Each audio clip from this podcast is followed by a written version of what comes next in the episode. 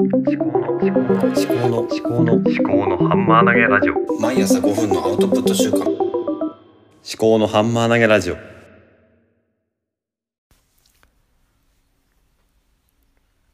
肩書き考え中の立見明彦です。こちらは物事を自分の頭で噛み砕いて発信するというテーマでお送りしております。今日は月曜日ということで、ポッドキャストを聞いた感想を話していきたいと思います。今回はみんなの才能研究所みんラボというポッドキャストの感想を思い出しながら話していきたいと思います。どうぞお付き合いください。みんなの才能研究所というのは古典株式会社コテンの深井龍之介さんと、あとタカチン、ニックネームでも言うんですけども、タカチンさんと、あともう一人は誰かの農業をされている方で、ヨッシーさんの3人の男性が、パーソナリティとして雑談のようなおしゃべり形式で3人の仲の良い雰囲気でトークが繰り広げられる番組ですね。で、才能とは何なのかとか、才能を生かすにはどうしたらいいのかとか、才能を見つけるにはどうしたらいいのかとかということについて、タカチンさんがメインとなって話が繰り広げられていきますね。で、ゲストが来る回も確かあったかと思いますね。で、才能っていうのは発動条件があるとか、この高知さんの結構独自の考え方、仮説とかそういうものがあって、結構面白い番組だなと思ってますね。で、いつ頃から聞き始めたのかというと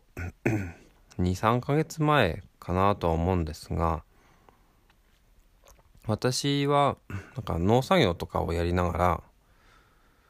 ら、聞いてる時が多かったですね。トラクターで田んぼの白かきをしている時に聞いたりとかしてたなと思います。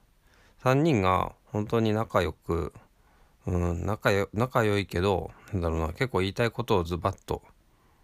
特にヨッシーさんあたりがも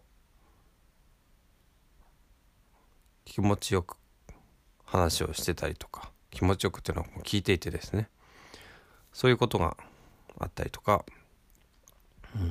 まだね全てのエピソードを聞き終えることができていないんですけれども、面白いなと思っています。このポッドキャストはサポーターっていうのがあって、みんなの才能研究所のサポーターになるかどうかみたいな、なんていうかな、このウェブサイトがあって、でサポーターになるとこの放送の内容をさらに深掘りした音源とかにアクセスしたりとかできるようなんですね。で、私もそのサポーターになろうかなーって、そうなんとなく頭の隅で考えているんですけども、今の私の時間割の中でそのサポーターになったとして、そっちの方の音源を聞いたりとか、サイトの内容を見たりする時間を、確保できるのかどうなのかなっていうのをちょっとね考えているので、まだサポーターにはなっていないんですよね。で、サポーターになると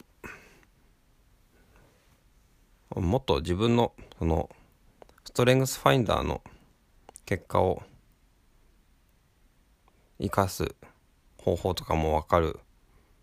ようなことが書いてあったと思うんですね。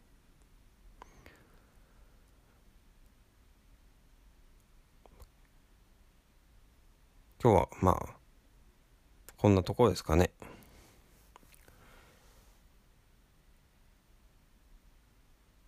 月曜日って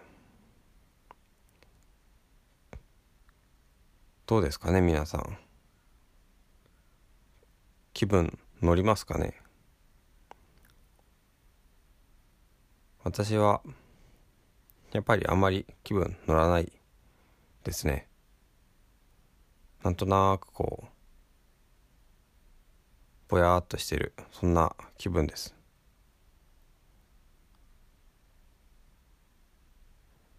まあ、こうやって一人でポッドキャストで喋るっていうのも頭の体操になっているんですけども、今日は特にぼーっとしているような、そんな感じですね。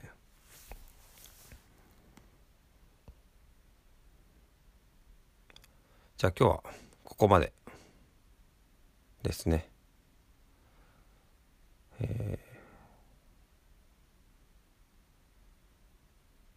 最後までお聞きいただきましてありがとうございました。